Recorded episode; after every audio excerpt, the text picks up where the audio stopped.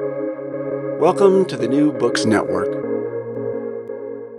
So, hello everybody, and welcome back to New Books in Science, a podcast channel on the New Books Network. I'm Galina Limorenko, a postdoctoral candidate in neuroscience with a focus on biochemistry and molecular biology of neurodegenerative diseases in EPFL in Switzerland, and I will be your host today. So, today we'll be talking to Dr. Jeremy England about his new book, Every Life is on Fire How Thermodynamics Explains the Origins of Living Things. So, in his book, uh, Dr. England presents for the first time for the general audience his groundbreaking theory of dissipative adaptation. Uh, described simply, in an ordered system, matter clumps together and breaks apart mostly randomly, but, mo- but some of the clumps that form momentarily dissipate more energy, and these structures are less likely to fall apart. So over time, they become better at both withstanding the disorder surrounding them and creating copies of themselves. So, in Every Life is on Fire, uh, Dr. England walks readers through a range of different concepts in physics and biology to sketch out his novel description of how life might emerge. Uh, he describes uh, what he sees as a remarkable synergy between the account of life's origin driven, uh, uh, given by physics and the account given in the Hebrew Bible. Full of scientific and philosophical thought, Every Life is on Fire is a singular book from one of the most exciting physicists of his generation. Uh, Jeremy England is a senior uh, director in artificial intelligence at GlaxoSmithKline, principal research scientist at Georgia Tech, and is the former Thomas and Virginia Cabot Career Development Associate Professor of, of Physics at MIT. He was a Rhodes Scholar, a Hertz Fellow, and was named one of the Forbes 30 under 30 Rising Stars in Science. And he lives, lives in uh, uh, Brookline, uh, Massachusetts. Um, so, Dr. England, welcome to the show. Thanks very much. It's a pleasure to be here. Great. So, uh, first of all, I would like to start by asking you so, how are you living through these unprecedented times, and how is how, how has the pandemic influenced your you and your work? Well, that's an interesting way to kick things off. Um, it's it's certainly been uh, a peculiar year. Um, I, I, think, in some ways, obviously, and I'm sure this is true for for most people, there's been some added stress um, and some added discomfort and a lot of things to adapt to. Um, thank God, I think my family have been healthy and mostly uh, doing well through all of it. And I, I think the nice thing is that there are all of these strange ways in which life is different when the world is bent into such a strange shape. And as a result, you can find new things uh, to either enjoy or appreciate, uh, even in the midst of all of the, I don't know, uh, misery or, or confusion. Um, so, you know, I think we've been trying to make the best of it. Yes, that's right. And it uh, sort of makes you rethink your priorities as well, doesn't it, a little bit? Certainly. Um, and I don't know, to just kind of question things that you'd assumed always had to be a certain way, and now you've been forced to do them a different way. And there are some advantages to that um, in terms of you know how one's working or uh, what one does with one's family or things like that. So it's certainly an interesting time for contemplation in that regard. Okay, so could you please tell us how you got interested in studying physics? Sure. Yeah, I think from a pretty young age, I was very interested in the natural sciences as a whole, or at least my first taste of that, which, as for many little kids, is dinosaurs. And um, by the time I was maybe in elementary school or going into middle school, I was starting to learn about physics by reading in Scientific American or reading A Brief History of Time by Stephen Hawking. And I, I, think there were a lot of things I really didn't understand at all about what I was reading, but it just gave me a taste of this idea that you could have very simple principles that could be very, very be very powerful in giving a unified description of a whole lot of different phenomena of the world. Um, and so I was excited by that. And I think then I was reading Roger Penrose for a while because he had this uh, idea at the time the full coherence of which I'm not totally certain at this remove from it all, but I think at the time it really fascinated me of how the unification of quantum theory and gravity might be the thing that we need to explain the mechanism of consciousness in the brain. And you know, he wrote some books about that, and I I, I got really enthralled by that. And so I, this was all before I was really learning phys- physics very rigorously, but I think I just had from a young age a, a sense of the uh, grandeur of what you could hope to touch with a few simple ideas, um, and so that there was that side of things. And then I think as I, I was studying in high school, I started learning more about biology, and there, what I got really captivated by on the flip side was the particularity of biological systems in how they work. You know, that you can have a particular protein that's just the right shape in order to do something very chemically specific that's essential for how a living thing works. And so you have all of this form function relationship that's based on physical chemical relationships, but it's very intricate and refined and precise in this way where you know in biological systems everything is different. You know horses and zebras are not the same thing you know so there's always like a resemblance between two things but they always are unique in their details and they accomplish what they're doing in particular ways.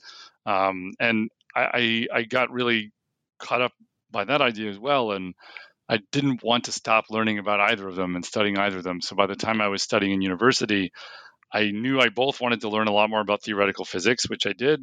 Um, but also that I wanted to keep working on biological systems, which I, in the research course that I pursued, um, insisted on doing. And so by the time I was finishing up my undergraduate degree, I was very much a theoretical biophysicist in the making.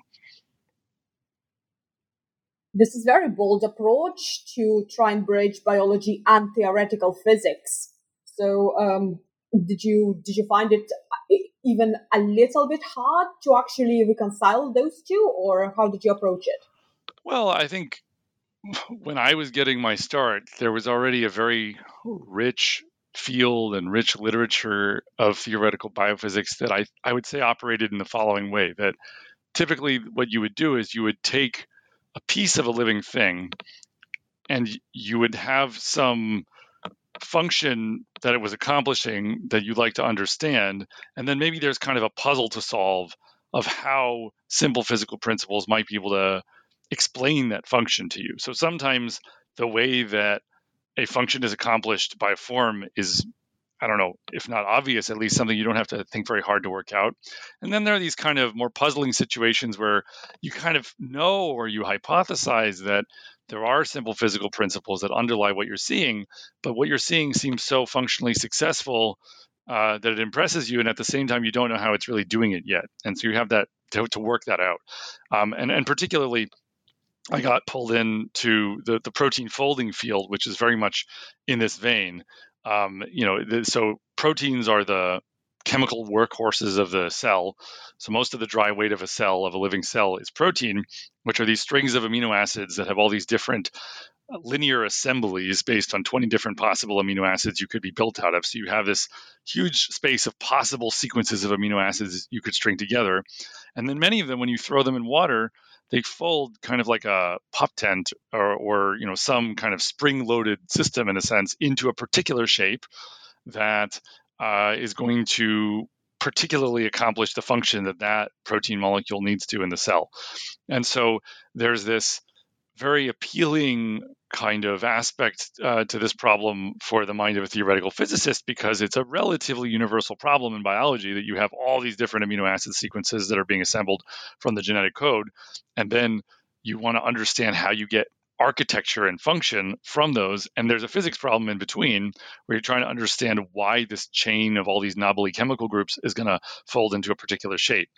So that is how I got my start uh, in theoretical biophysics as a biochemistry major when I was an undergraduate at Harvard. And then uh, I really ran with that for a ways. I, I, did some work in some other areas as well, but one at one point or another, I was always kind of reconnecting with the pro- protein folding field because there are many aspects of that to think about, and it always is working in this iteration of all right let me look at the living thing let me see something it's doing that i find interesting or impressive and i can't understand and i'm going to develop a hypothesis about how to explain or how to predict the behavior using this physical principle and then you know see how well you can do and there's still a lot of biophysics research that research that goes on like that today, and it's still a very rich field. And and there's always more to discover this way because almost by definition, when you're kind of taking pieces of biological systems and, and examining them, there's a combinatorial universe of possible things that you could take apart and put back together where there are new things to be understood. So um, that's still going on. And, and, and until relatively recently, it was a big part of the research in my lab when I was at MIT.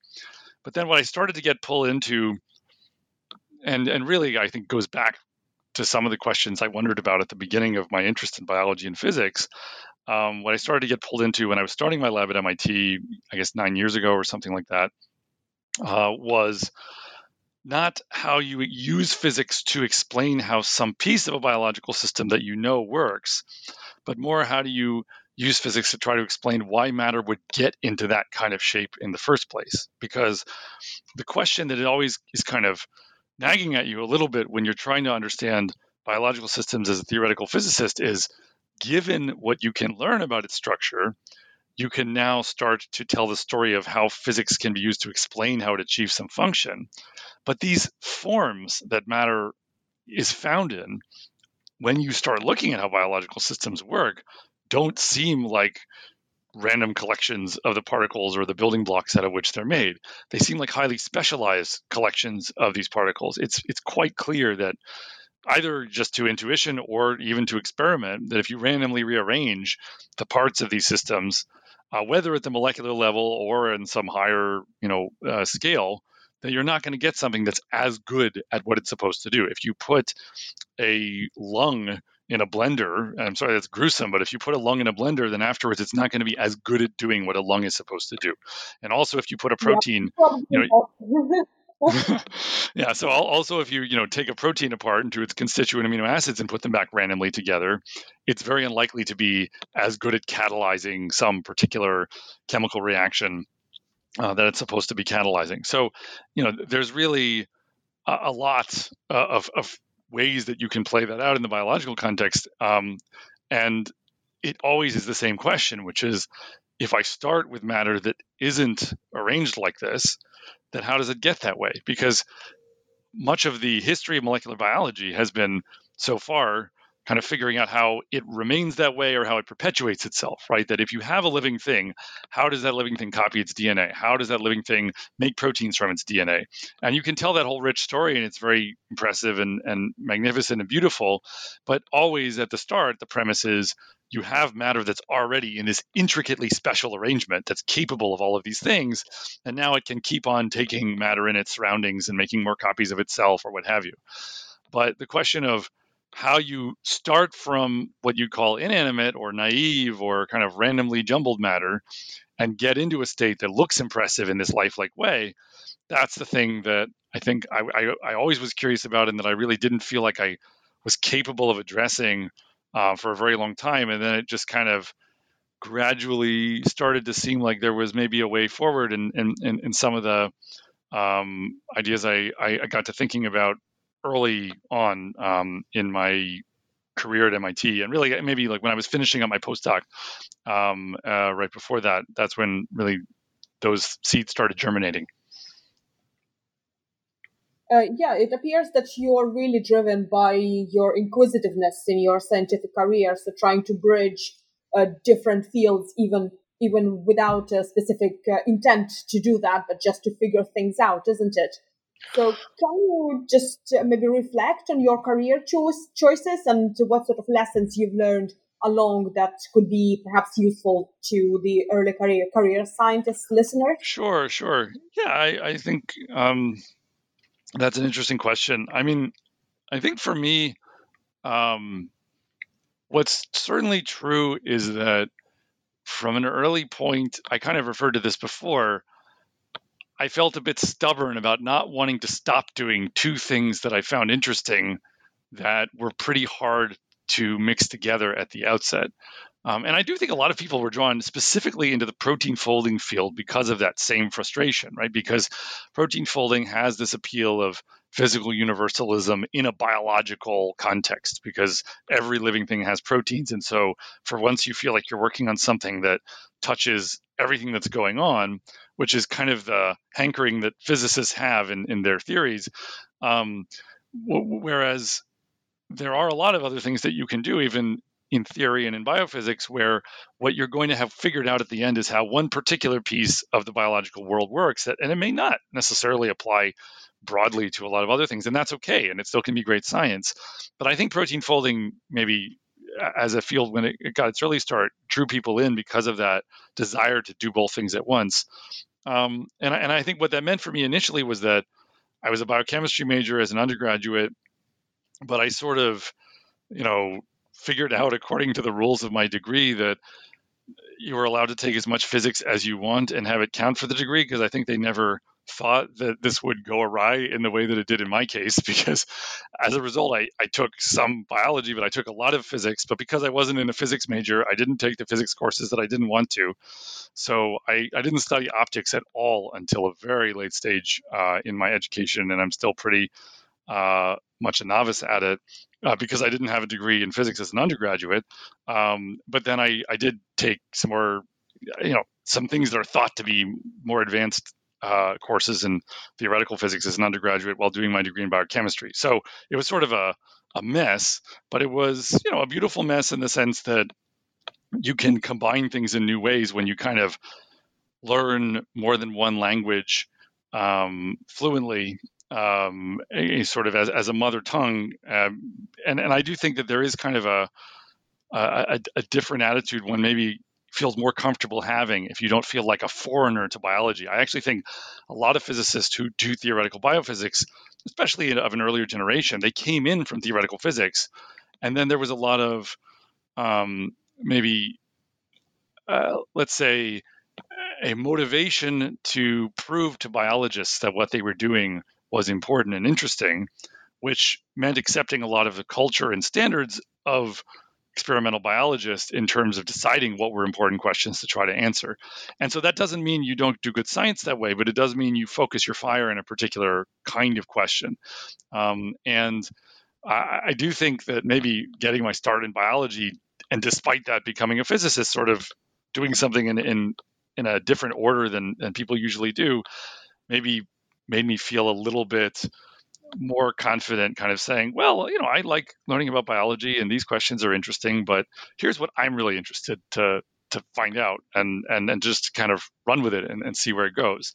But I think it also exposes you always to the risk of falling between the cracks in terms of, you know, making sure that you have a community of people that are interested in reading the kind of paper that you want to write or making sure that you have mentors and and people along the way who uh, can can really uh, not just open doors, but also just kind of uh, socialize you within a community of scientists. Because really, science is a social process. It's it's about people convincing each other of the merit of their ideas through dialogue. And if you do science by yourself, uh, on the moon with no one else there. You're not really yet a scientist, uh, and uh, because it, you almost can't distinguish what you're thinking and observing from hallucination until you start checking it against what other people are thinking and observing. Yeah, this is really refreshing to hear that you can sort of push yourself out of your comfort zone and trying to to do something slightly different from everyone else. But uh, yeah, I understand that uh, the uh, the community is really really important, isn't it? On that point, actually, I'll just add one more thing. I think that um, on the one hand, clearly biophysics is almost like the fractal boundary between two different scientific fields instead of being a field itself and you know people would call it interdisciplinary and i think there's a lot of very interesting research that can happen that's interdisciplinary but there's almost a countervailing uh, excitement these days about interdisciplinary work. And I, I will say that I think we shouldn't rush to discard the idea of disciplines just because interdisciplinarity can produce excitement.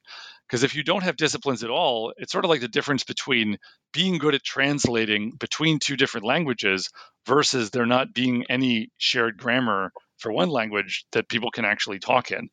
Uh, so I don't actually mind necessarily that there wasn't like a interdisciplinary theoretical biophysics degree that I could do as an undergraduate, and that instead I was sort of doing the gymnastics of trying to straddle between a field where people were posing one kind of expectations of me as a biologist and other kinds of expectations as a physicist. Because uh, I think that in, in some ways there's great value in learning both kinds of grammar or both kinds of discipline or both kinds of language. Uh, and, and that's actually thematically something that it comes up a lot in the book um, that I guess we're discussing today. And, and I think I think is another sort of um, generator of the kind of research that I've ended up getting interested in. I think that conscious translation between different ways of describing the same system is really important as an intellectual foundation for trying to start talking about what you could mean by the emergence of lifelikeness. Uh, yeah, that's right, and I think it's uh, one of the really most appealing parts of uh, of the book. Uh, you do speak uh, about um, physical uh, physics co- concepts which are quite complex, but when you go to the biological part, it even sometimes even feels much much more intuitive even and you get really absorbed into that into that you know unknown. And i think you kind of laid out uh, uh, quite a few concepts really clearly so can you just tell us how come uh, uh how did you come to writing uh, this book? Certainly. Um, so i guess there's there's a few different stages one could describe. So first of all and this gets to what I was just referring to, which also, in some sense, is the story of of how my research got pulled in this direction. Uh, I think that sometimes we think that science is one language, but I would argue it's really a methodology or a meta language or something that embraces different languages that are ways of describing the world in different terms. So, what I mean by that is that if you compare biology and physics, they really found themselves in different categories and standards. So, physics, on the one hand, is inherently quantitative. It's about basic measurements like distance and time and quantification of an amount of substance, things of that nature. And then you start taking those numbers that you have uh, let's say, you know, posited are accurate descriptions of the world you're observing by devising methods of measurement. Um, and, and you take those numbers and you start saying, can I make a theory of how these numbers would allow me to predict these other numbers? In, bi- in biology, especially these days, things can get extremely quantitative, but biology is not, in principle, a quantitative science in the way that physics is.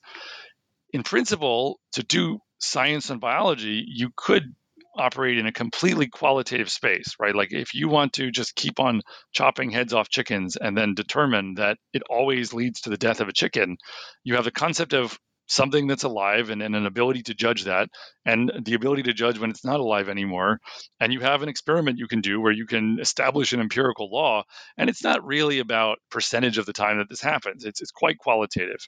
Uh, and you can be a great biological scientist and, and most if not all biologists early on really were this kind of biologist uh, by being by making qualitative observations and showing how to do good empirical science on the relationships between those observations.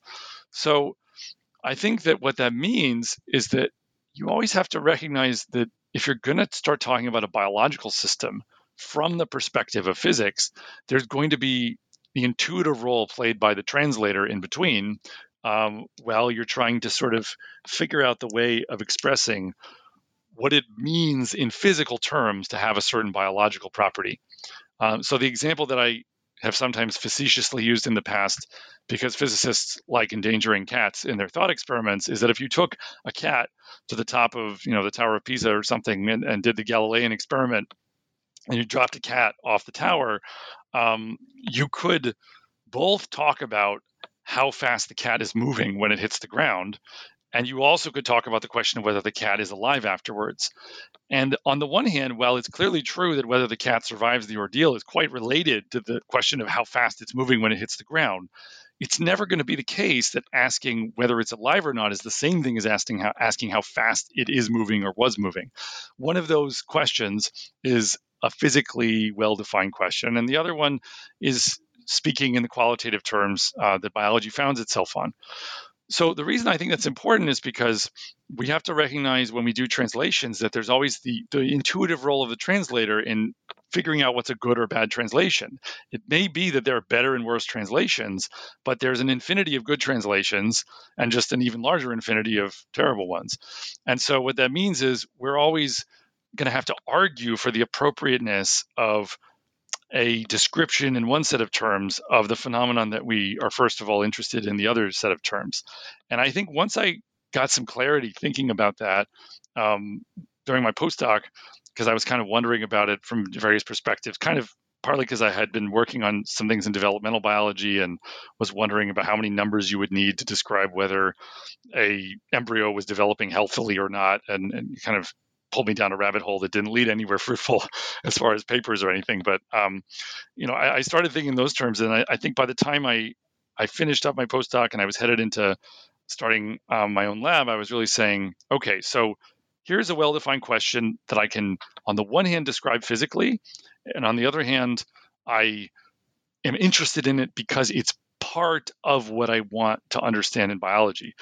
Um, and that was self-replication. So I said, can I think thermodynamically about the conditions under which self replication will either be forbidden or permitted according to physical laws that I'm going to posit are the ones that I have to obey, and also um, according to a definition of self replication that can be expressed in physical terms.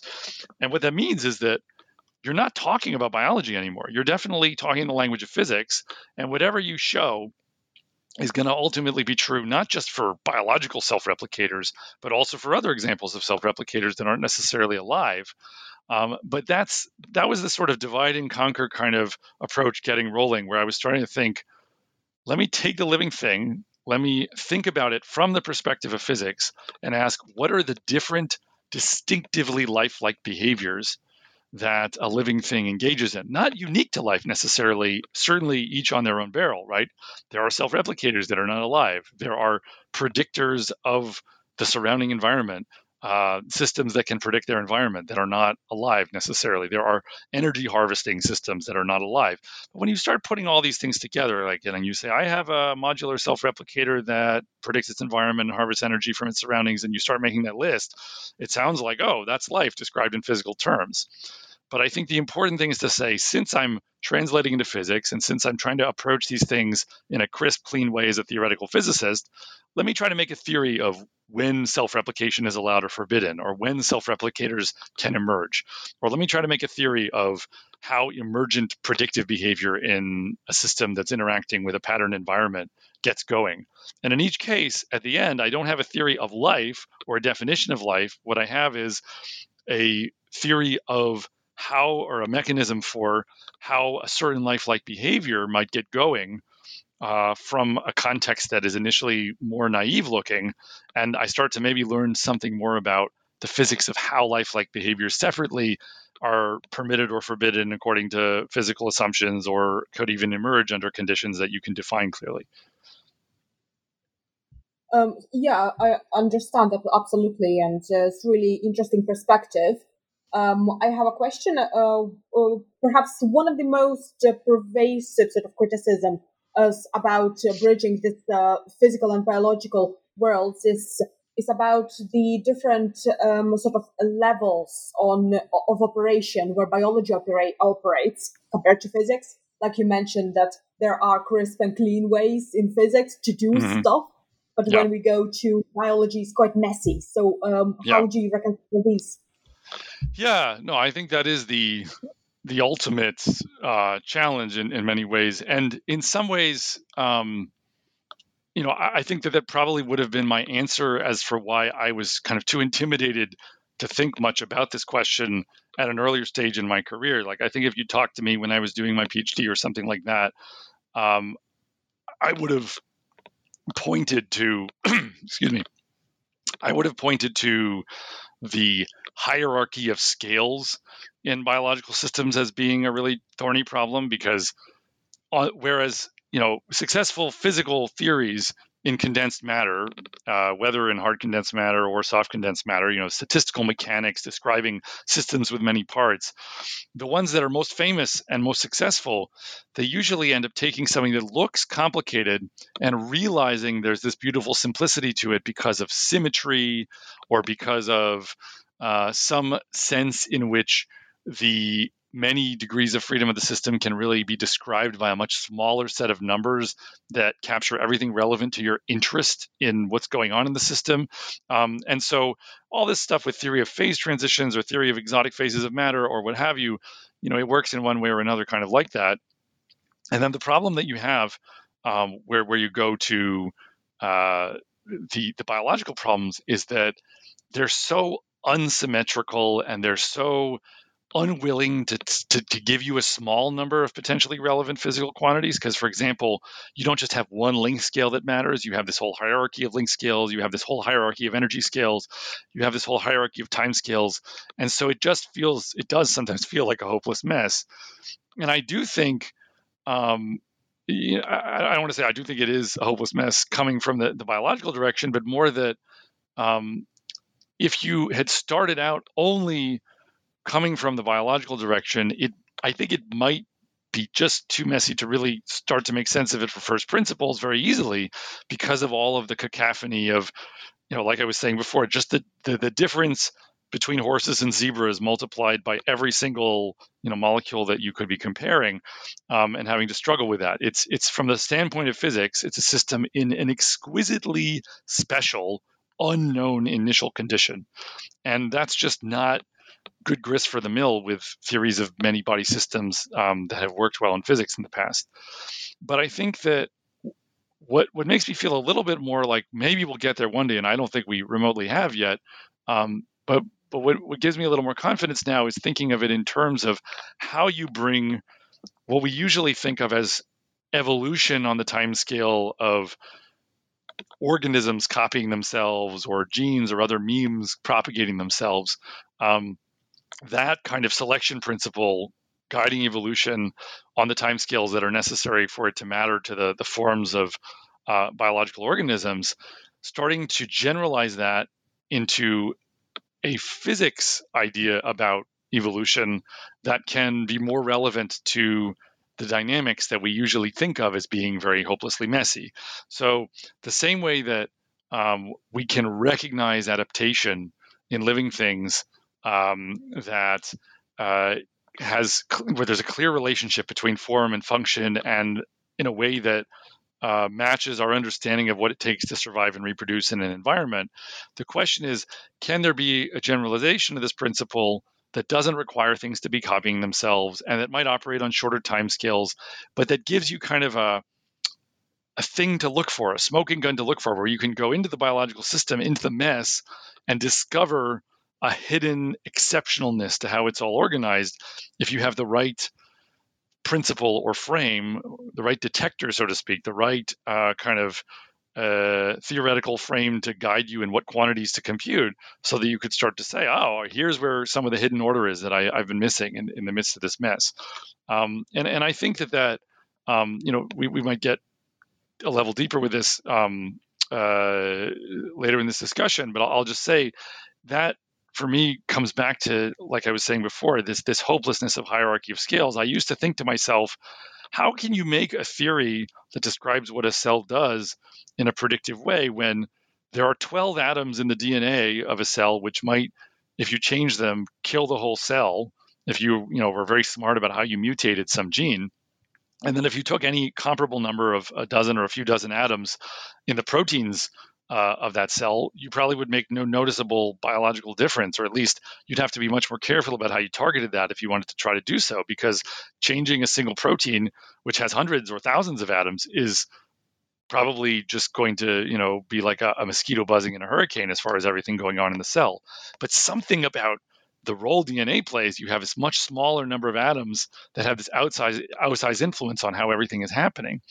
And I think there are physical reasons now to uh, expect the emergence of that kind of relationship in a many body system with a pattern environment. And, and and you start to be able to argue for how to recognize that kind of relationship and when to look for it. Um, and, and so i think that's one aspect of what's exciting about co- coming to this from the standpoint of physics is that some of the things that we take to be sort of arbitrary and frustrating about the biological system may really be reflections of, of some general physical principles that we have to approach in a more evolutionary way Interesting. So, do you think the from experimental point of view, we're sort sort of trying to get closer to um, reining in all of this messiness of biology uh, with experiments like uh, targeted ev- evolution of proteins in vitro? So, it's approach that was awarded a Nobel Prize recently. Mm-hmm. Uh, yeah, actually, you know, it's interesting you mentioned that. So, I do think that directed evolution is an interesting example of how you take something that is, um, let's say, all right, so I'll back up. We come first to the idea of natural selection and evolution as a way of trying to explain things about what we observe about the biological world in its current state. But then the real proof of how powerful the principle is in some ways uh, is when you can take it to an experimental system and show that it makes you better at creating things with novel functionality, as Frances Arnold and others did, um, as you mentioned. And, and I think that what we can talk about in similar terms now is that if if I am thinking about how to get matter to do things that I wanted to do, there's a whole aspect of what understanding an evolutionary principle for physical dynamics, um, uh, there's an whole aspect of what understanding an evolutionary principle for physical dynamics reveals that is really, I think, ultimately going to be best demonstrated if we can start to say, look, here's something that I made and it computes in a novel way, it predicts in a novel way, it's useful, um, it's designed according to this principle. And that's how you start to really be able to increase your confidence that this this can be powerfully predictive uh, for the behavior of matter in circumstances that maybe mirror things uh, that you imagine might be relevant to the emergence of life-like behaviors. So, to talk about a particular example, uh, one of the things I mentioned before is there are lots of different life like behaviors, and I think one of the things that means is that you're not going to be able to address it all at once. So, we have to go behavior by behavior and think about um, the physics of each of them. And some of them come from common physics, but um, they look like different aspects of it.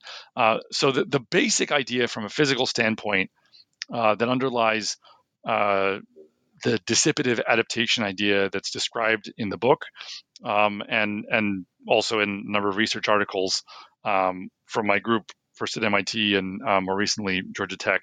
Uh, the, the basic idea is this. If you have a collection of particles that can be assembled in lots of different ways, then they are going to be able to change shape according to the forces that are pushing on them in their environment in ways that depend on their current shape. So, the classic example of this is that if I have an external environment with some patterned signal like I'm singing at a particular pitch, I'm an opera singer who's singing, you know, this high note, and I'm singing at a glass, that if the glass is in one shape, it might resonate a lot and move really well with the song. And then it could even break because it absorbs a lot of energy from that song. But the same material, if it were just in a different shape, might not resonate. And as a result, it might not change shape significantly and, and certainly wouldn't break because it just is a different quality of receiver for the same external environment. So if you have one of these active environments that have the ability to dump energy into you over time, and there's some pattern to the way that they do that, whether it's a chemical pattern or a mechanical pattern in timing or in, uh, let's say, uh, a, you know, a, uh, a, pattern in the frequency of light, you know, color of photons, whatever you, whatever you want to talk about.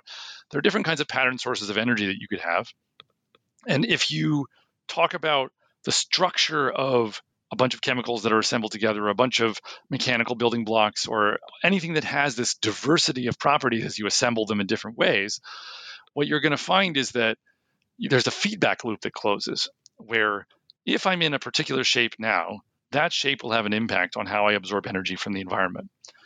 But then that energy becomes my ticket to changing in shape in certain ways.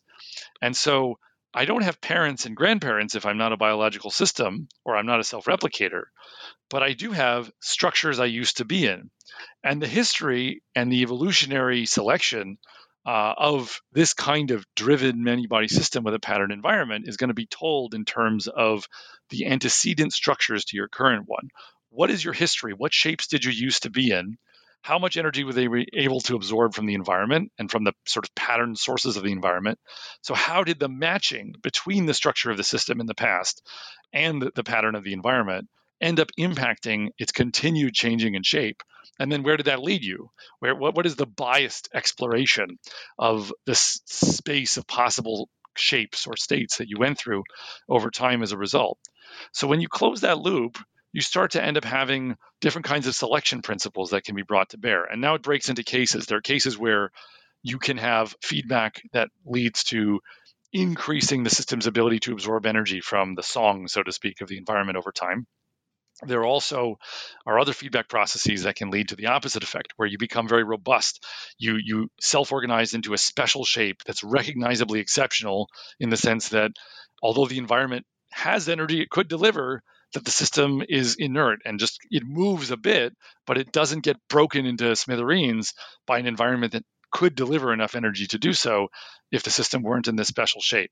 So there are different things like that where I would point to each of them as archetypally something that living things are doing. Um, and once you start to think in those terms, you start to be able to say, well, what could I actually do with this? You know, can I can I compute something with this? Because if I have, for example, a system that has many different degrees of freedom, many different particles or whatever else that are jumping around and combining in different ways into different shapes, different states for the system. And if those states have different ability to absorb energy from their environment depending on the pattern of the environment, then I could imagine a situation where, for example, I have an environment with one pattern and the system ends up in some specialized state that's matched to that pattern. And then the pattern of the environment changes and now suddenly there should be this big response where the system is undergoing much bigger rearrangements and trying to get into a specially fine tuned shape that's matched to that new environment. So we have a paper, um, actually, a couple papers uh, for a system that, that works just like that. Um, the most recent one where we have these bar coded forces that have these very finely crenellated patterns in time and over the whole collection of particles that are being poked uh, in terms of which things are getting poked up and which things are getting poked down and with what timing. And so you have this whole pattern of barcodes that you're jumping through. And the system has this rate of energy absorption that you can measure and it kind of settles down and it starts absorbing less energy as it settles into this state that's more inert or more uh, in tune with the environment. And then you suddenly change the bar the barcode to a different random family of barcodes um, from you know the same random family from which you generated the first environment, and you get this big jump where suddenly the system's large scale rearrangements spike up and there's a lot more energy absorption and then things settle down again. So what you're describing then is a system where it was totally naive at the beginning. You started sort of knocking it with a pattern. It jumbled around. It got into a shape that was good at jumping in step with that pattern. And then when you change the pattern, you can tell the system knows it because it reacts in a qualitatively different and observable way. So it's become this thing that's kind of computing and sensing in the sense that it is reacting to the novelty of a change in its environment. So there's a complex novelty. You started with one random barcode, you switch to another one, and the system has learned almost like a machine learner in order to respond that way. So that's a an example not of what you call life at the end, but maybe what you'd call a computing application quite akin uh, to directed evolution, uh, which uh, to directed evolution in the in the natural selection with self-replicator sense that you mentioned, um, which helps you kind of gain confidence that if you can make this into a tool whose properties you can predict, then you have a physical principle that will be good for something, and maybe is then grist for the mill in thinking about how lifelikeness might emerge. Interesting. And um, does this also involve the uh, sort of feedback between environmental influence on the system and uh, a system on the environment. So does it does it um, does it have this uh, sort of crosstalk in between?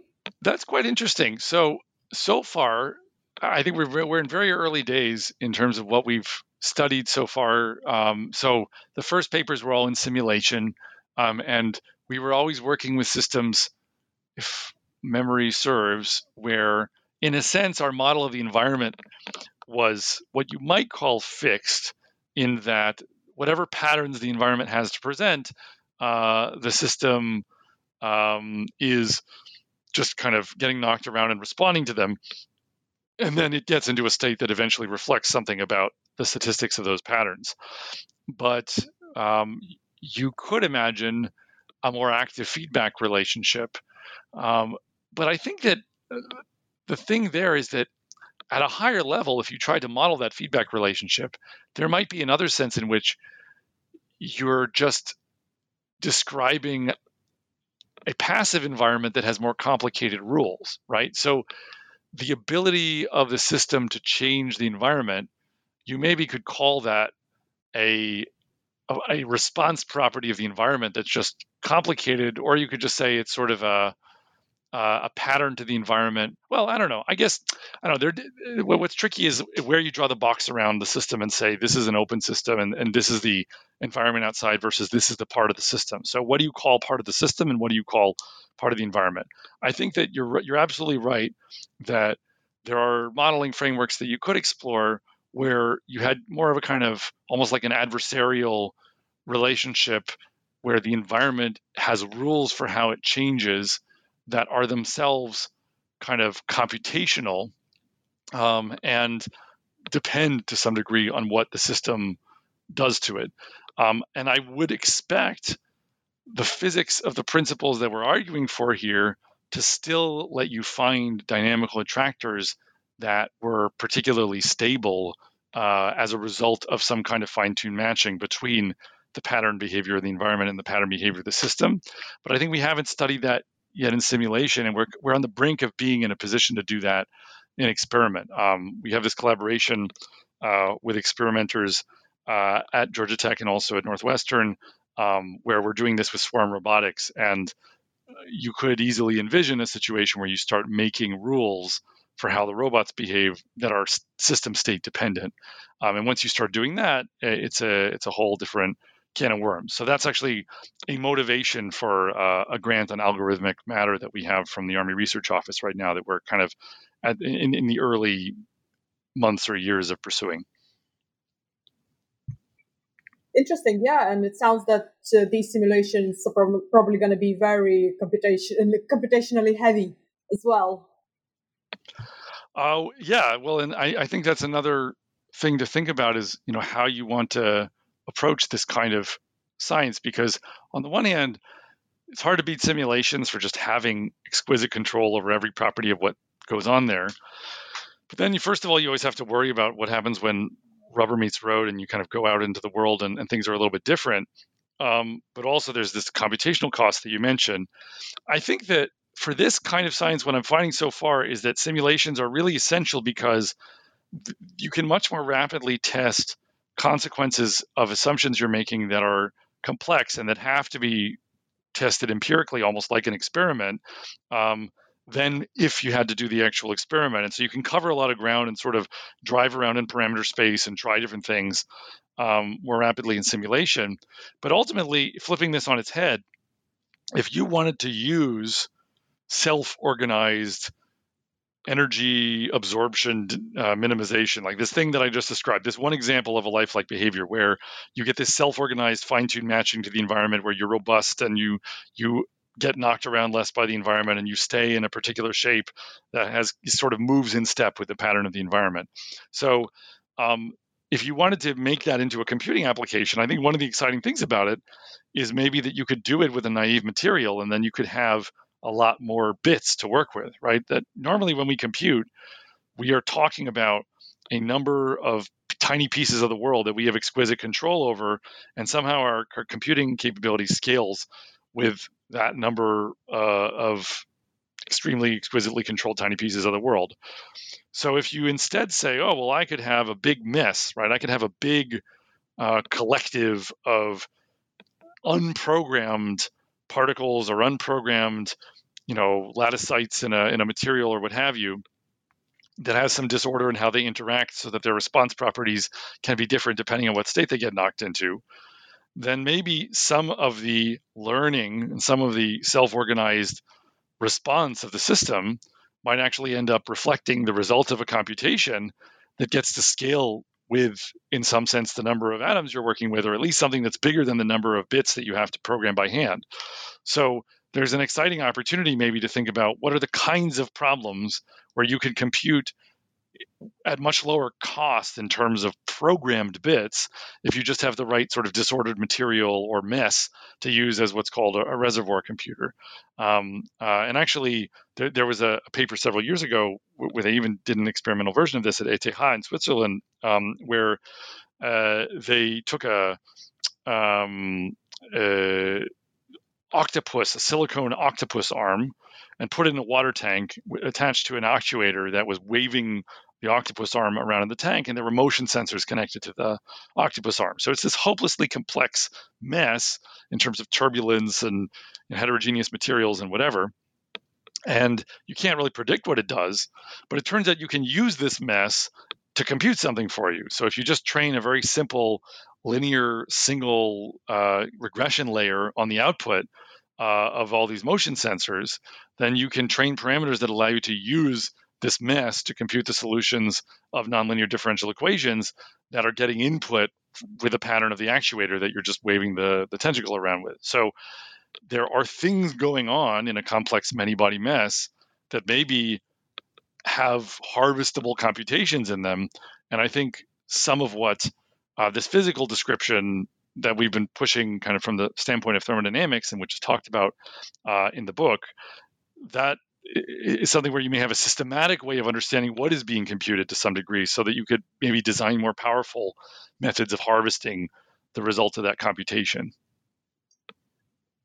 interesting and uh, i think it would be amiss if i didn't ask you about relationship to miller-urey experiment so in that experiment uh, sort of the big concept is to produce the um, small organic molecules out of inorganic matter that might perhaps uh, go on to self replicate at some point, but it hasn't been shown. So, do you think that uh, computations that you actually mentioned could inform us on the components that are missing from the experiments like this? And uh, that's something that would could help us um, uh, to uh, to compose better experiments to actually show it uh, in real life? Yeah, so I, I, think the answer to that question is is yes and no. So they, I'll, I'll split it into pieces.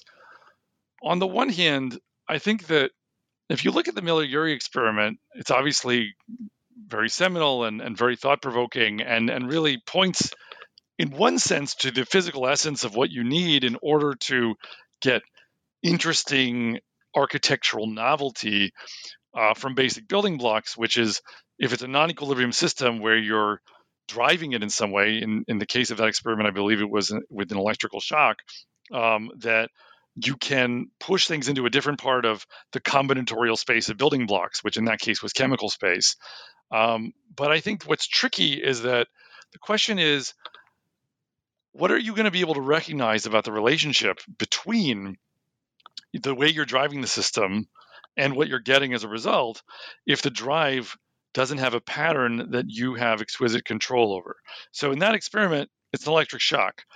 Uh, there may have been things that were complicated about that that were uncontrolled, but at the level of the experimenter, you don't have a lot of knobs that you're turning on that. It's not like a barcode. It's not like a, uh, an unmistakable scent. It's it's a voltage. You know, it's it's a particular device that produces a particular shock, and you're not kind of changing the way you're driving it in this high dimensional way.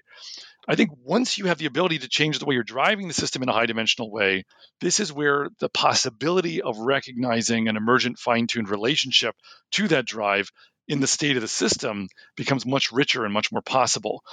You're not going to be able to see that hand in glove fit if everything is living in this very low dimensional description where you have only a few knobs to turn. But once you can say, all right, I'll drive with a particular oscillation of a particular frequency, and then I can look and see in the system that it has all these frequencies at which it oscillates, and then I can see does it oscillate better at this particular frequency that I chose or worse at this particular frequency that I chose. And and, and once you start generalizing and expanding on that to make the way you're driving the system even more specific and particular, then you start to be able to really recognize what kind of control over the evolution you have even before self-replicators come into being because of the response properties of what emerges and how you can see a fine-tuned matching there. So in one sense when i think about miller-urey I, I look at it as an archetypal example of a non-equilibrium exploration of chemical space but one where if i were to try to augment it in order to look for something new it would be to try to somehow make the input high dimensional enough and also my readout my ability to assay what i'm actually getting as a result high dimensional enough in terms of its response properties that i could start to probe for or claim some kind of control over the the exploration of chemical space. So on the other hand uh, you mentioned self-replication uh, which we haven't touched on yet and i i do think you can think separately about the physical question of how you would design conditions that were better or worse for getting to observe the emergence of self-replicators. Um, and that's something we have written a paper about uh, uh, that came out, I believe, last year. Um, and the lead author was Sumantra Sarkar. So uh, the basic idea there is that you're thinking about a lot of different possible combinations of building blocks that could lead to the emergence of different kinds of chemicals. Um, and when we imagine intuitively why it seems hard to get something to copy itself, there's, I think, uh, a limitation that comes from the fact that we focus in on the idea of a single self that's already complicated that is going to then make a copy of itself. And we just ask, well, where did that self come from? And, and most combinations of building blocks aren't seemingly good at copying themselves. But I think, and, and this is really, I think, reflected in a number of papers, some of ours, and also, you know, plenty of others um, who are, are sniffing around the same area. The way that you can more straightforwardly rationalize the emergence of a collective uh, that is copying itself is for it to emerge more sort of as a property of the ecology of molecules. If you have lots of different kinds of molecules and they can combine in lots of different kinds of ways, then the promiscuity of possible combinations starts to make it, in a statistical sense, much more reachable that if you have some energy source in the system that there's going to be some combination, some group of different species of chemical that together happen to participate in what overall manifests as a positive feedback process that allows them to make more of themselves. They sort of go together instead of on their own. So if you want one unit that makes a copy of itself uh, that's already very streamlined into its own little cell membrane, et cetera, um, it may be hard to, to see that spring out ex nihilo. But I think if you're looking instead at some kind of either very high initial energy or externally driven exploration of chemical space, it starts to be about this, the specific statistics of how many different kinds of chemical reactions are allowed to happen um, and what fraction of them are going to form what are called autocatalytic loops, um, and what fraction of those autocatalytic loops are going to have side reactions that constantly siphon off matter and thus prevent these loops from really getting going in an exponential way.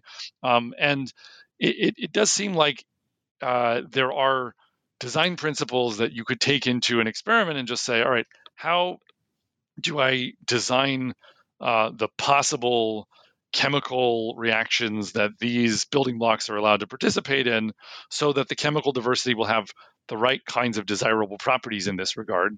Um, and if you did that, um, then you could probably save yourself some time waiting um, because you know you wouldn't necessarily have to wait for as much of a rare event in order to see some kind of uh, initially slowly moving collective behavior in the system get going. Uh, but, but but it does seem like it's one of these problems where it's a question, you know, exactly how long you have to wait or exactly how likely it is. It, it comes down to fine details of the parameters of how fast or slow different kinds of chemical reactions in, in the system are.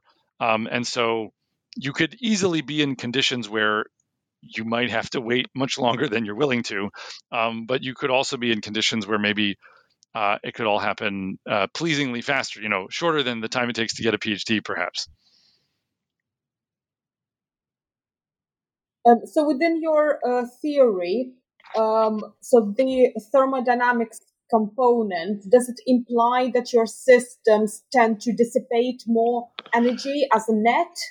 Uh, for example, if you compare would, two different systems? Put it differently. So the most general theoretical frame that mm-hmm. motivated mm-hmm. us when we first started thinking about these questions was one where you have to talk about the history of the system. So dissipative adaptation isn't a single statement about the end state of some non equilibrium evolution.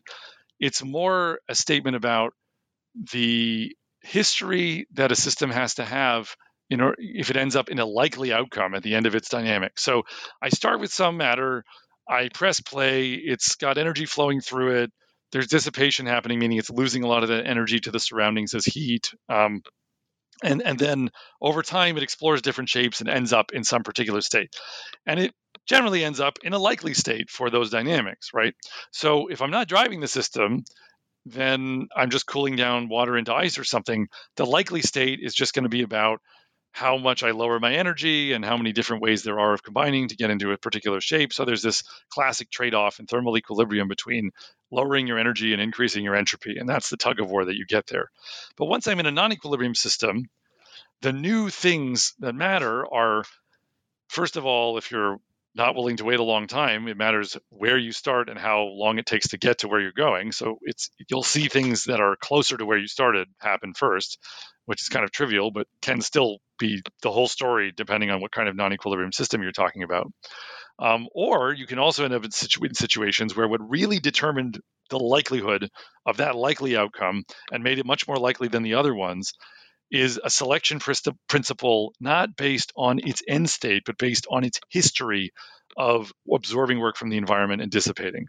What it has to do with is that at each moment, you can think of the system as being like in a mountain range where as it moves from one place to another, that's like changing its shape. And the point is that if it gets a lot of energy input from the environment, it can climb a high mountain and fall down the other side. And then it can dissipate that energy as friction, and then it can't go back the way that it came. So the moments where you absorb a lot of energy from the environment are these key moments of irreversible structural change that leave their imprint as you evolve and change shape in this biased exploration uh, of the space of possible shapes you could be in.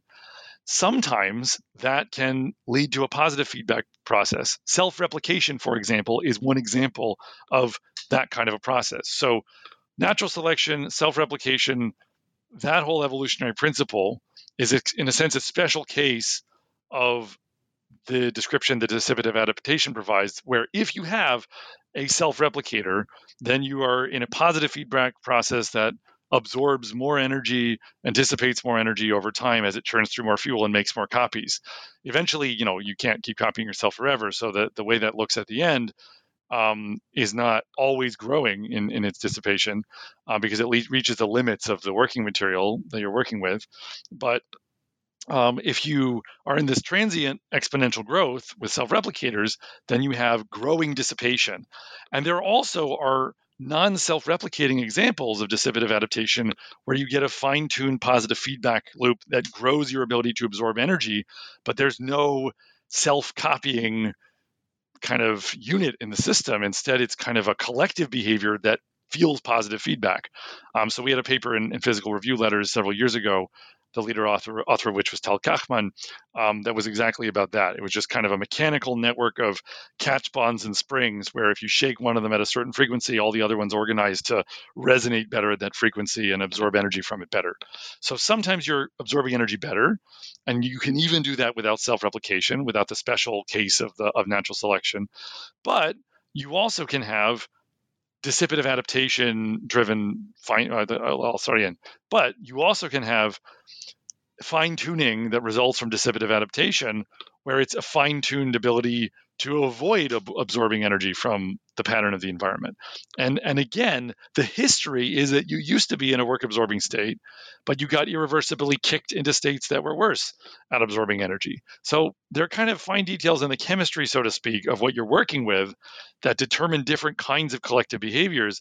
But there's more than one lifelike behavior that, that turns out that fits under this umbrella when you look at it from the perspective of the history of work absorption over time and how that leads me to a stable dynamical attractor for my sister and how that leads me to a stable dynamical attractor for my system um, after a long time. Yeah that's definitely a different perspective of how to look at it. I'm, I'm learning a lot a lot of new concepts. So um, could you perhaps uh, um, sort of reflect on the theory and where do you still want to refine it a bit more or what sort of experiments you're still planning on uh, doing with, sure absolutely. so um, some of this is touched on by what you referred to before asking about more complicated feedback relationships with the environment um, and, and carrying things into experiment. Uh, we have ongoing work uh, in the lab of Dan Goldman um, at Georgia Tech, and also in collaboration with um, Kurt Wiesenfeld there, uh, and also um, uh, in the lab of Todd Murphey at Northwestern, where we have been doing experiments with robot swarms, um, and uh, we are trying to see how much control we can get over the collective behavior, and and looking uh, for uh, relationships between the dynamical attractors that we see and uh, the patterns of input that we provide the system with. Um, and so that that's that's ongoing work um, that's really part of a, a larger um, collaboration funded by the Army Research Office that also involves other groups at MIT and Georgia Tech and um, uh, Arizona State as well. Uh, and uh, so there's a whole kind of set of things that we're excited to dive into in, in the space of understanding the collective behavior of algorithmic matter. You know, so uh, collectives made of pieces that individually act like simple computers um, and get you a more complex behavior uh, at the global level. Um, and, and, then I think at the same time, uh, something that really was implicit in, in, some of what we talked about before, and uh, which I think is it's hard to dive into in the short term, but which I think is very exciting um, in, in, the midterm, is to think about what could this mean for what's going on in biological systems? Because as you may have noticed a lot of what i was saying uh, over the course of this discussion really wasn't about biology. Uh, it was about taking physical systems that are simpler than living things and seeing lifelike behaviors emerge in them. But you could also now ask well now that i have a living thing are there things going on in there that might actually be easier to understand if I have this physical frame. So, for example, if I think about a living cell, from a physical perspective, it's a bag of proteins where you have lots and lots and lots of different kinetically trapped systems made of many particles that are all coupled to each other on a larger scale. And they bind and unbind from each other and move around in ways that depend on how they absorb energy from a bath of chemical fuel that they're sitting in. So if my interactions with my neighbors and my motions through space have to do with how I couple to chemical fuel, and also there's a feedback loop that closes where at the same time the shape that I'm in and how I'm changing shape as the result of my interactions with my neighbors um, is really being impacted by the burning of that that chemical fuel, then I, I have the same kind of exploration of a high dimensional space of possibilities that could be going on where maybe some things are being computed by that collective behavior. So there's a really interesting literature right now uh, in biology that uh, is just getting going, discovering all the different kinds of drop, droplet-like um, non-membrane enclosed multi-protein active collectives that form in cells under different conditions uh, based on the functional needs of the cell. And I think we have this tendency in biology, maybe a little bit to lean, lean too much in the direction of saying, well, if if the cell is good at something, or if life is good at something, it must be because there was selection at the level of uh, the organism reproducing, or at least the, the meme or the gene, you know, copying itself. And, and that I'm sure is true to some degree, even in cases um, where we have the possibility of a simpler explanation from sort of self-organized collective behavior because you have all this opportunity for evolution at the darwinian level to refine through selection um, what the parameters are of the system. That being said we should be asking the question how much useful computation and adaptation can i get for a cell from some kind of naive idea of a cytosol, a, a, collection of proteins that has the ability to change its shape according to a chemical fuel and bind and unbind to each other and change each other's shapes and all the things that you need for that explosion of, of complex uh, exploration of, of configuration space. Uh, but how smart could that soup be even before it's part of a cell that's subject to selection at the level of, of the whole organism. Um, I think that that's the interesting question because right now there might be things that we're, are hiding from us in plain sight in biological function simply because we didn't realize we should be looking for it in the right way. Yeah, and you explain it very succinctly as well in, in the book. And I think for me, uh, what's the uh, one of the main appeal appeal of uh, this theory is actually maybe taking it step further into multicellular uh, uh, organisms, for example, uh, because at this level, the cells actually do control their environment very tightly. So, for example, your osteoclast, the bone cell, it finds itself in a very, very restricted environment, which it actually produces itself mostly. So even even going there uh, with the interaction with the environment, uh, perhaps there are some constrictions that the cell itself or replication replicating entity can enforce on onto its environment as not to be influenced mm-hmm. from the outside. I don't know. Maybe you think it's going a little bit too far, but uh, somewhere along well, the lines. I I can't rule out the possibility that uh, we'll understand something down the line in a system that complicated, but I am at the end of the day, uh, like many theoretical physicists, trying to find things that are simpler to see if there's a chance of, of making progress with them first, because even the simple things end up seeming hopelessly complicated. So, um, but but yeah, I, I do think that this is a conversation that can and should start because we really have already all these hints and examples. You know, for, it used to be we talk about prions, um, and and we thought of them as these disease proteins where it's a, a special protein that um, copies its shape uh, by imposing in a templated way that same shape on other copies of the same protein. Um, and that caused mad cow disease or Kuru or whatever. And then we start to hear stories about okay, there's a protein like SUP35 in yeast, which really has, is a, a prion that the cell uses for a functional purpose. And before you know it, what you should be asking yourself is why shouldn't I think of every protein not as being a prion necessarily, but as being a thing like a prion in that it can maybe influence the shapes that other partners it interacts with are in. And it might be doing that in a way that depends on the access that those combinations of partners have to energy in the environment to power the configurational changes that are going on. And once you open up the field that way, it's just a whole lot could be happening that is much more specialized about how this collective sorts itself into a particular shape as a whole than we may necessarily yet recognize. Yeah, interesting that you can actually take it uh, a few steps further, as you explained. So going all the way from molecules, then to slightly more complicated systems, to the cellular level, and perhaps maybe later on even further. We'll see. okay, so let's uh, shift our gears a little bit. And another part of your book is um, slightly different. So, um, going from this very, very scientific discussion. So, in addition to your splendid career as a world class physicist, you're also an ordained Correct. rabbi. Is that right?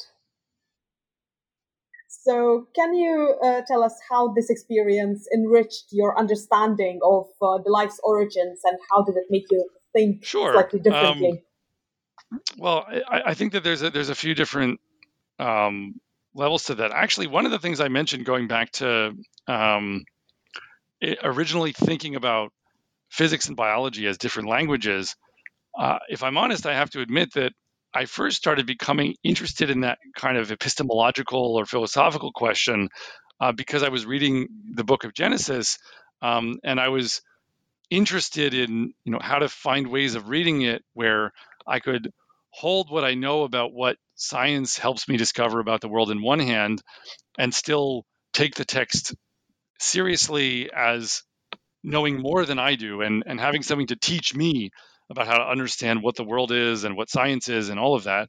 Um, and, and one of the things I noticed in there is that, um, you know, you really start with one of the most famous lines, and God said, "Let there be light," and there was light.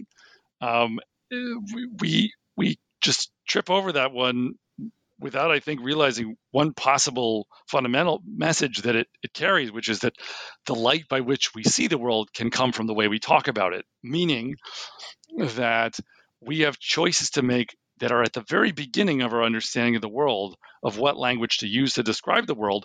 And we can describe the same world using different languages and come to different kinds of understanding.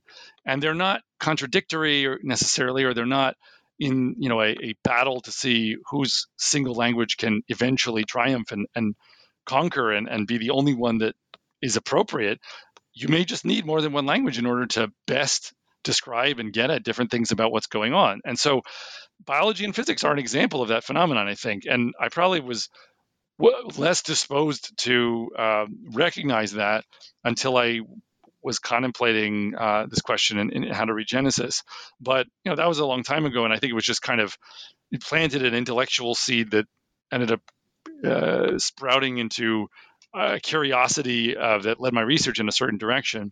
But then I think for a while, as far as the, the research as I was describing, I think it was really driven just by kind of, oh, I want to understand how you know biology and, and, physics can can be made to work together in this way and, and, and describe emergence of, of these lifelike behaviors.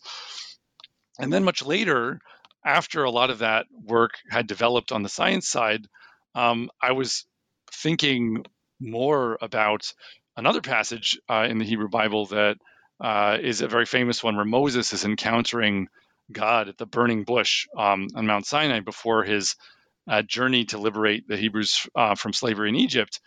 And there are these three signs that God gives to Moses at the burning bush, uh, which are very uh, particular and and and each have many details that you could analyze. Um, one of which is throw it. One is uh, one of these signs is throwing a staff on the ground and having it turn into a serpent.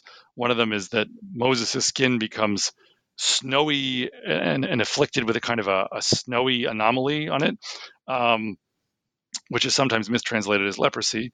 Uh, and one of them is that he pours the, the water of the Nile uh, on the dry ground and it becomes blood.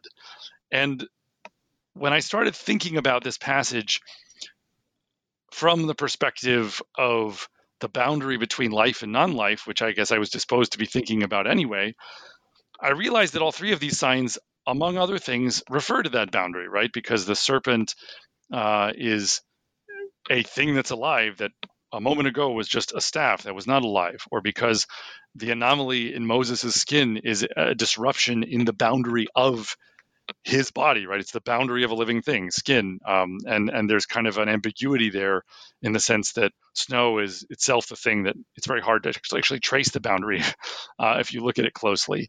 Um, and then lastly, of course, you know, turning water on the dry ground to blood is maybe the most obvious one, and and so I think once I went down that path, I realized there was a lot more, perhaps, than I'd initially expected that could be viewed as a commentary in the text on what it's like to contemplate the boundary between life and non-life from a qualitative perspective uh, and, and from a very human perspective, from one rooted in the experience of the human being. And I've written the book, Every Life is on Fire, in a way where that contemplation is interwoven chapter by chapter uh, with the discussion of the physics. So I think if we counted by words, there's much more physics than discussion of biblical text in the book. Uh, but every chapter has a, a frame that's based on uh, discussion of, of these signs and these details uh, from this passage uh, in the book of Exodus, uh, where, where Moses encounters God at the burning bush. And, and I did that for a variety of different kinds of reasons. One of them is simply that I actually found that, it's a very valuable pedagogical tool in some sense because the Bible addresses itself to the everyday experience of the human being in an untechnologized way. Uh, and yet, metaphorically, it appreciates quite precisely some things that are actually important to understanding what is making things tick at the bottom when you're trying to describe these physical emergence uh, uh, kind of scenarios in non-equilibrium physics. And it's hard to unpack what one means by that, you know, without going into the details of the book. But I, I, for those who are curious, you know, that's one thing I hope it accomplishes. So even if someone's not particularly interested per se in what there is to to read in the Bible, I hope that it actually makes the physics clearer to understand by talking in these terms and getting back to uh, some kind of everyday uh, terms and emblems and signs and and, and, and metaphors um, while trying to make sense of what the physics is saying. Uh, at the same time, personally, I also think that you can't really talk about the boundary between life and non-life without arousing some broader philosophical contemplations about what it means to be alive and what the purpose of or, or point of it is. Um, and I'm aware that I can't kind of wade into that discussion just claiming I only want to talk about the physics without triggering a broader one. And so I kind of didn't want to miss the opportunity to comment myself. Uh, and, and, and this is the language in which I'm comfortable commenting. You know, if we're going to talk about something philosophical, the way that I know how to do that uh, is to talk in the terms um, for those kinds of contemplations that are established in uh, the Hebrew Bible and the Jewish tradition. And so that's another aspect of the book for those who are, are seeking that. And um, I hope it's at least an enjoy, enjoyable edition. Um, but I, I, wanted most of all to just kind of demonstrate uh, by example that you can take the science completely seriously and you can take the biblical scripture completely seriously. And you can do that in a way that respects both ways of understanding things about the world and, and that doesn't see any kind of incoherence or conflict or contradiction between them, um, because that's certainly how I view things, and uh, it would have seemed uh, a missed opportunity to me if I didn't give others a window into that way of thinking while I was trying to explain all of these ideas. Yeah, I appreciate how you approach these uh, quite complex concepts head on, basically and um, and quite a lot of with a lot of humility as well, which is uh, pretty admirable. So, can you uh, comment on the responsibility of the scientists who are asking and exploring these fundamental questions about how life began? Should they consider the philosophical part of it well, as well? In one sense, I think that it's fine to say for any given person engaged in scientific work that if they want to define their contribution and their task as I'm going to work within the framework of these assumptions and I'm going to look at these empirical observations and I'm going to try to make sense of things in these terms. And they're not personally interested in zooming out or, or sort of talking in other languages about it. Um, it's not that I necessarily deeply find fault with someone, you know, if, if, if they're going to say, this is as far as I want to go with it what I just encourage everyone to try to bring to the broader discussion is enough humility uh, and enough openness to to recognize that there are intellectually deep approaches to taking the biblical scripture seriously that can't be dismissed on the basis of how successful science is at predicting the world. I think sometimes there's maybe a, a cultural meme among scientists or, or maybe a broader cultural meme among people who see science as um, a highest authority about what is true about the world to say that we've already realized using science that there's nothing true about, or at least a lot that's laughably untrue about what the Bible comes to teach.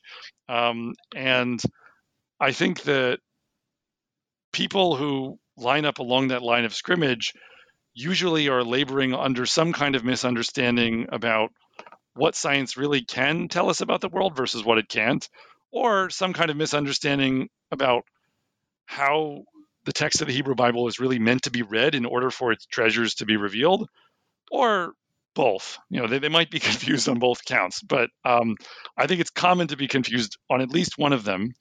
Uh, and the more that people have respect and humility as they come into this conversation uh, and, and can really say, I, I'm, I'm eager to learn how to bring intellectual depth into both aspects of this discussion, I think the better. And, and we'll get somewhere better in terms of what we can learn in that conversation. Yeah, very well, well said. That you don't really have to compromise yourself as a intellectually honest scientist if you also can uh, consider all of these these other concept, concepts as well. So, just to round up our discussion, I'd like to ask perhaps the most obvious but quite complex and at the same time exhilarating question.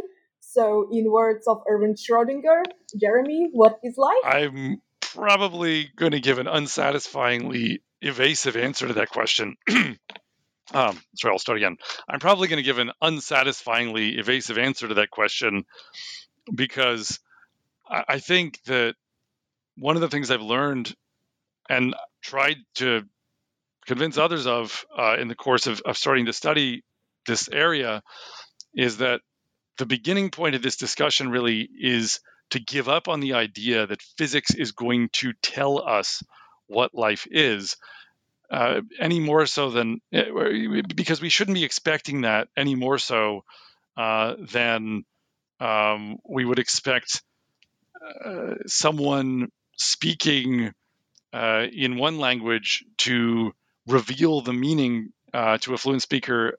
Actually, I'll just scratch that. I'll, I'll say again. Um, I think that in order to make sense of how life is distinctive and different from other ways that matter can be put together, what we end up having to do is talk in a language that is, by definition, agnostic about what is alive or isn't. So you come in as a physicist and you say, I have my yardstick, I have my chronometer, I have my scale, I can start quantifying things and I can make theories of how these quantities relate to each other. But the word life is one whose meaning was relatively clear to us before we had much natural science to speak of. It was uh, a word that's useful and meaningful in delineating everyday boundaries between things like fish and people on the one hand and rocks and ice on the other hand. And so if you have a word, you can start to break apart the different connotations of that word.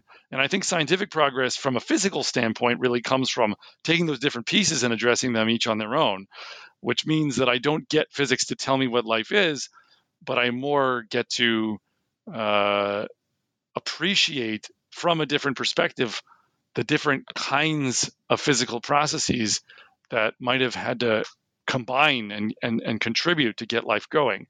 And really, if you read What is Life by Erwin Schrödinger, uh, you might have also titled that book, which is a wonderful monograph um, uh, on, on this topic and, and a deeply insightful one.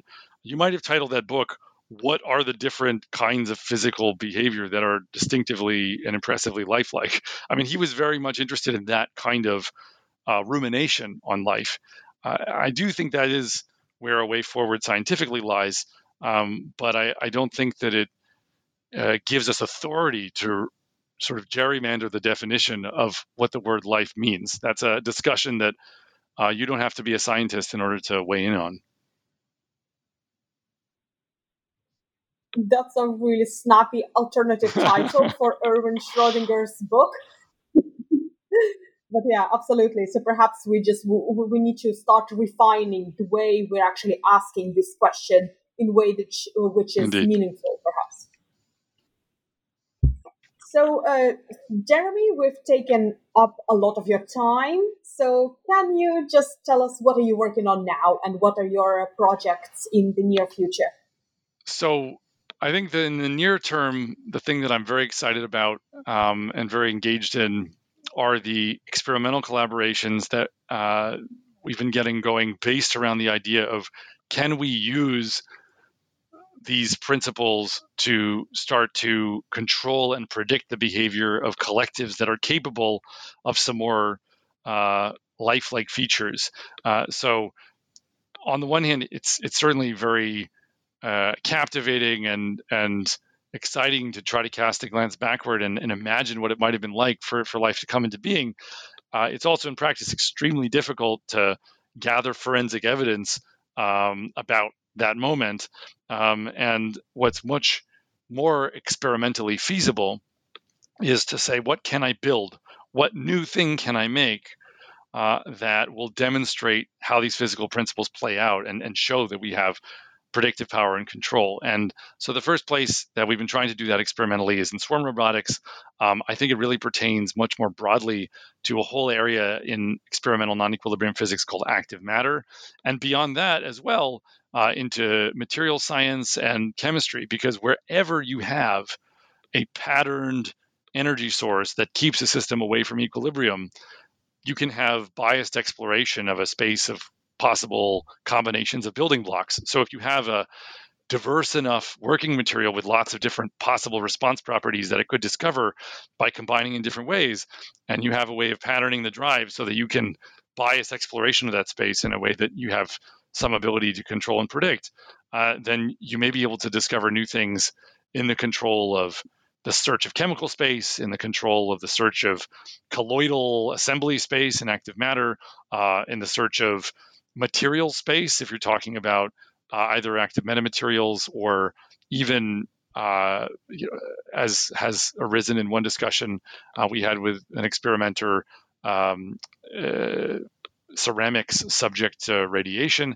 There's all sorts of different systems that are made of bits and pieces that can combine in different ways, and where the rearrangement of those combinations can be powered by energy absorption that can have a pattern to it. And so I think it's just the beginning of convincing more kinds of experimentalists to explore uh, the frontier before us. And I, am very excited to see what comes out. Yeah, that sounds really fascinating uh, lines of uh, of research, absolutely, and one can see the um, implementation in a real life, really, uh, for for. Yeah, one thing I, I also will add on top of that is that I think that some of what we're talking about you really could start to try to generalize beyond even the thermodynamic description. Um, and and this is already hinted at in, in one of uh, the papers um, that we put out while I was still at MIT um, with a, a, then a grad student and now a postdoc um, I'm still working with named Pavel Chvykov. So uh, the one version of a dissipative adaptation effect is what we call least rattling, which I was referring to before as this rearrangement of the system into a pattern of motion that is less violently rearranged by the energy that it's absorbing from the environment. Um, and really, the least rattling idea applies to dynamical systems, even where you don't have all of the bells and whistles of thermodynamics, where you talk about work and heat and dissipation and energy flow. Really, what we're just talking about is if I have many variables and some of them end up kind of determining how much randomness there is in the motion of some of the other variables, then you can end up in a situation where the system fine tunes to have less noise in its motion because if things get less noisy, then they kind of tend to cool down. Like they're effectively not as driven to randomly jump into new shapes. And so they end up getting stuck in the shapes that they're in. So you can have this kind of self organized, fine tuned loss of randomness in motion in a wide variety of dynamical systems, including ones where it's not even really well defined to talk about them in thermodynamic terms. And so, you know, you mentioned you're a, neuroscientist before. I haven't begun to think about whether you can start to make sense of networks of neurons this way, um, but I certainly don't rule it out at the outset um, that that might be a class of many body dynamical systems where some kind of self-organized uh, attractors that you see in the dynamics uh, could be ones that might be understood this way. Yeah, absolutely. I think you hit the nail on the head there. It's uh, one of the uh, focus of computational neurosciences. And even from an experimental point of view, that's exactly what we're seeing. But we're seeing um, in the net- network wise more of a outside environment influence, uh, which can have on, on these nodes. So take, uh, for example, if we want to take uh, completely um, sort of um, extreme example is the people who are born with just one uh, hemisphere in the brain.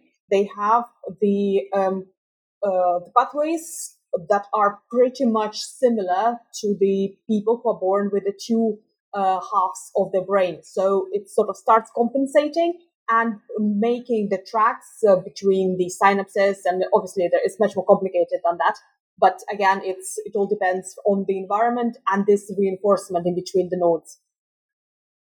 Great. So, um, so do you think this sort of biased emergent behavior could be useful um, in practice in somewhere like exploration of space, for example, if we want to send uh, like swarms of robots that we want them to perform specific uh, uh, tasks under specific conditions? Do you think it's something that could be used uh, for? Well, I'm not an engineer, and so I should leave that kind of speculation to someone who has a remote idea of, of what works or doesn't work. Um, I, I, think swarm robotics uh, is something I've gotten into recently as a very exciting experimental setting in which to try to develop some predictive control uh, using physical principles that I maybe understand a little bit. But I think from the standpoint of what we're trying to get them to do and how to take something quite abstract and theoretical and, and turn it into um, something more usable and operationalized, I certainly would would need to prevail in the expertise of others rather than speculate myself. Hopefully, this also will inspire some new engineers to look beyond uh, to you know to what people are generally used to looking within the field. Okay, so um, can you tell us where our listeners can find more information about your book and also about your work? So papers, Sure. Um, so there's um, a page on uh, the group website, which is englandlab.com, where you can find out about current publications uh, and things of that nature. I also have a handle on Twitter, which is at lifelike physics, just one word, lifelike physics. Um, and uh, if people are, are curious, uh, they also can email me at j at englandlab.com. Excellent. And we will have uh, uh, information in the show notes as well. Well, uh, thank you very much for being on the show today. I have learned a lot of stuff. It's really interesting. And hopefully, our listeners also will be inspired to uh, look into it and get the book, which is The Every Life is on Fire so thank you very much for being with us today, Jeremy. And uh, any last messages for our listeners? Thank you. It's been a great pleasure.